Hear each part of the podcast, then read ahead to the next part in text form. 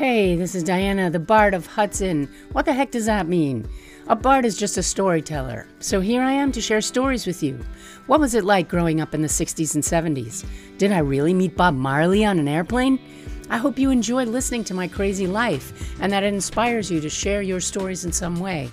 One great way to share your thoughts with me is through my Patreon page at patreon.com slash Diana the Bard. There you can see the photos and written materials that enrich my stories with visuals. Please check it out. And wherever you're listening, please rate and review and share the podcast. I'd love to hear what you think. At the end of the day, human connection is all we have. Enjoy.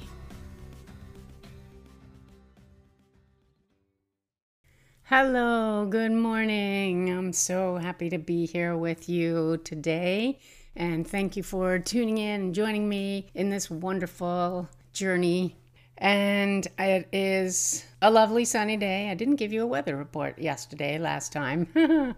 I noticed that, but I just went on. Lovely sunny day. And I, interestingly enough, have already been recording for an hour and twenty minutes because I was recording an episode all alone for my other podcast, which I usually do with a co-host. My other podcast is, pardon me, I'm going to say this word because I'm not going to actually give you guys a heads up that this episode may contain some salty language, and I'm sorry for that, but you know, gotta switch it up every now and again.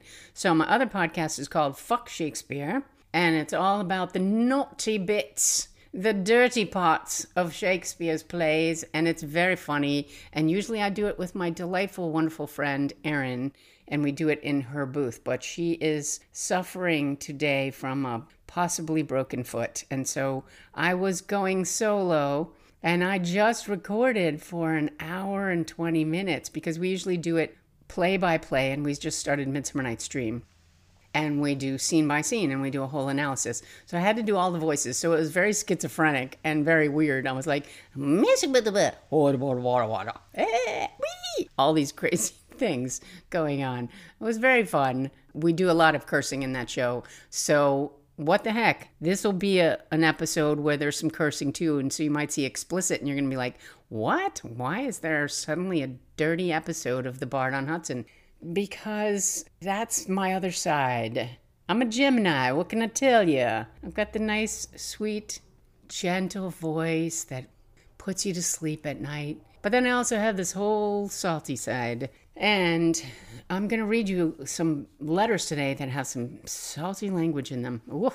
First of all, I'm going to bring you back to, back to a time when, no, back to the fall of nineteen ninety-one. And if you recall, Dave and I were trying finally to have a second baby. And I guess that I am one of those women who was just fertile and meant to have children, because we didn't try very long. We decided we would try in July or something, and by September, I found myself pregnant. I discovered it on my own. I knew that I had missed a period, and I wasn't sure by how long. So I did a little home test and found out that it was positive and that I was pregnant. And I decided to tell Dave that very evening because it was the evening of our fifth anniversary and we were going out to dinner together. I was meeting him in the city. So I met him with a big grin and told him that we were having another baby. And he was very excited. Yeah, I know he was ambivalent in the spring, but by the time he had made up his mind and decided that it was time to do this thing, and then he got that news, he was thrilled. He was really excited. We waited to tell our families until the doctor confirmed this because we wanted to be absolutely sure, and because it was going to be a big change for Savannah in particular to suddenly start thinking about not being the only kid in the household. And she was two and a half, a little bit more than that at this point. So it was a good amount of spread between the two kids.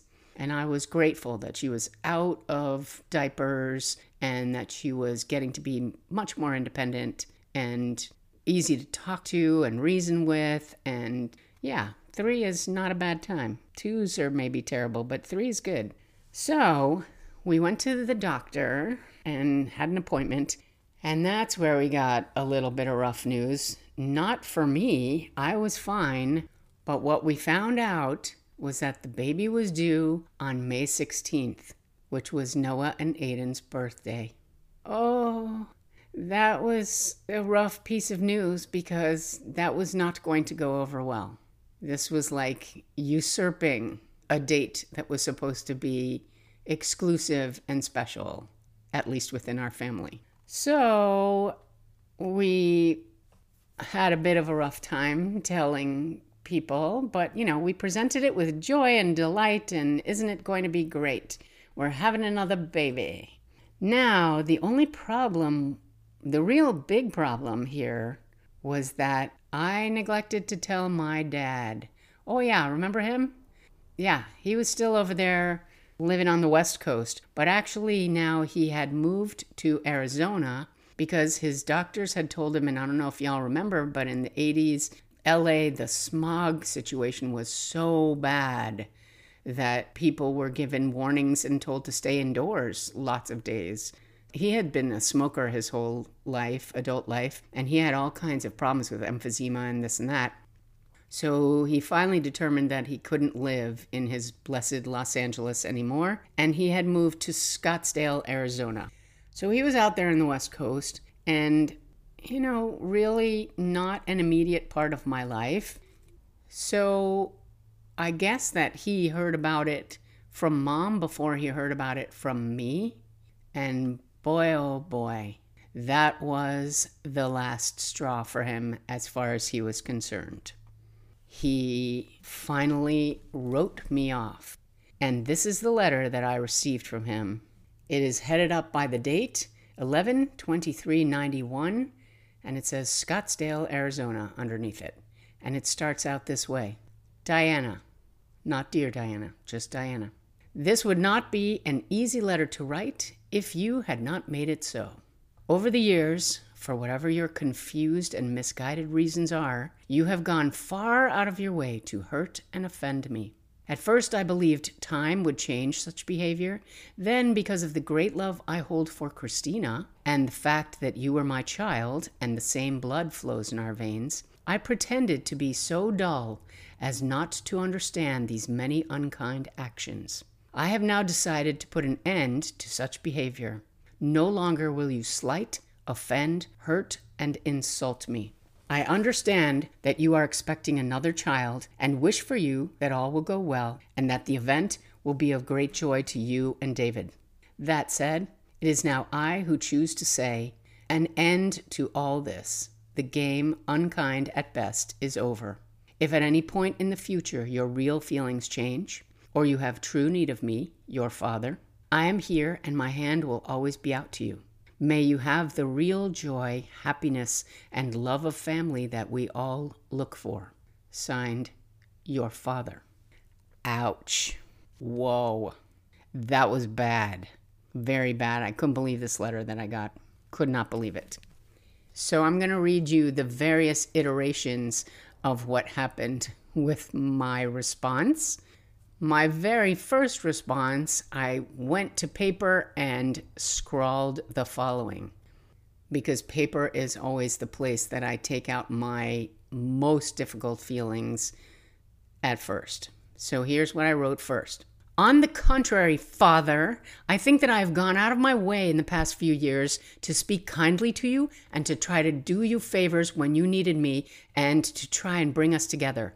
But you are the stubborn, pig-headed idiot. You came into town many times and never bothered to call or arrange to see me and Savannah.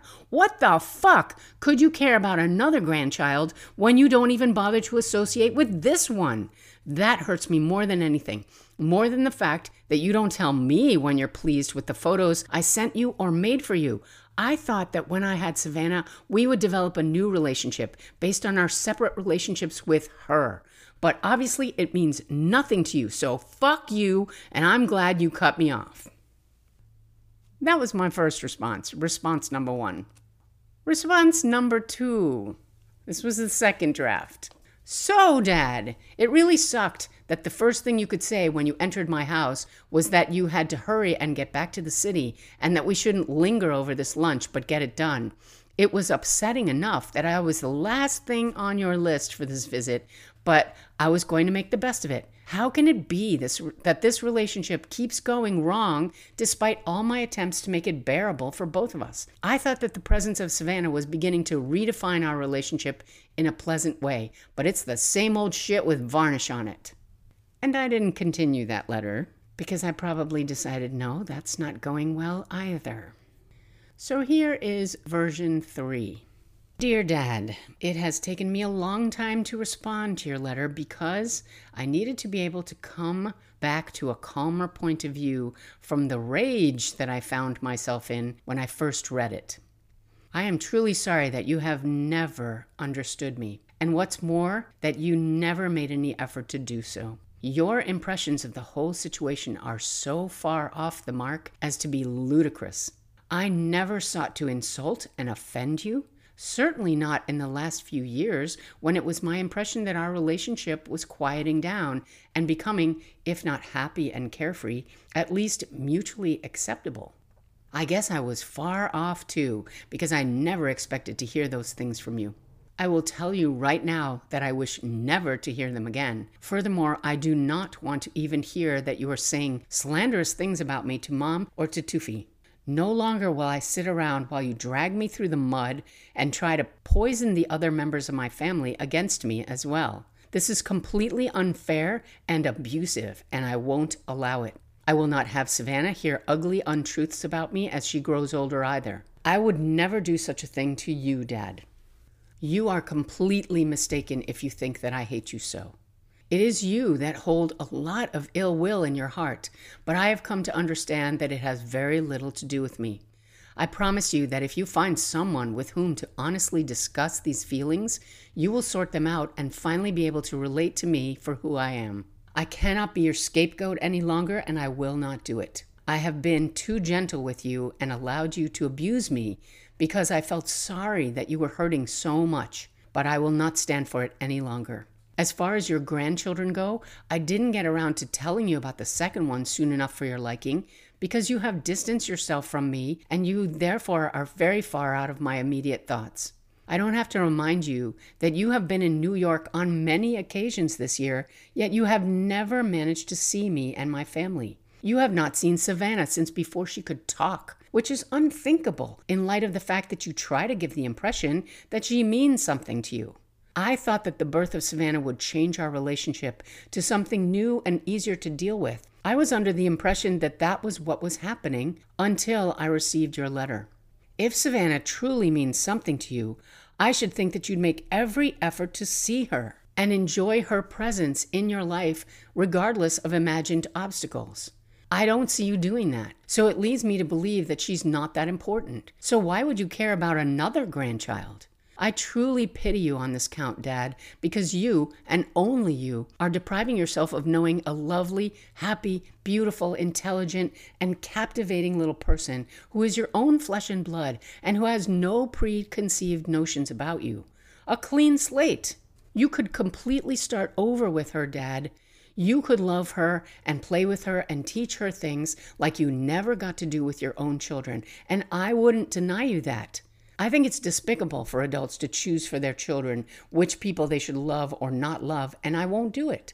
I have never said anything bad about you to Savannah, and I never would. The impression is yours to make. So if you can bring yourself to acknowledge that I am not the root of all your troubles, nor should I pay for them, then we can carry on with this relationship. If not, call me when you can, but don't blame me for depriving you of, quote, the joy and happiness and love of family that we all look for, unquote. So that was what I sent off, and that was basically the end of our relationship. Dad was in my house again one other time, and I'll tell you that, and you'll see that, and that is after the birth of my second child, but basically we had no more relationship after that. And that's a shame. And I think when people draw lines in the sand like this, it's usually to their own detriment. I felt so sad for Dad that he didn't have the experience of enjoying his grandchildren. I wouldn't have begrudged it to him, but he cut it off himself. So, sorry for all the F-bombs this episode, but, you know, I do curb that. That is my natural bent. I would let loose with those quite a lot more, but I try to not offend everybody so much. So thank you for being here with me, and I hope you enjoyed this wild ride today, and more to come. I'll see you next time. Bye. Thanks for listening. If you'd like to connect, you can find me on Instagram at Diana the Bard or on Facebook at Diana Green. And check out my Patreon page at patreon.com slash Diana the Bard for photos and other fun additions. And if you're enjoying the podcast, please subscribe, share, rate, and review wherever you're listening. It makes a world of difference and helps others to find the show. I'd really appreciate it. Thanks so much. Bye.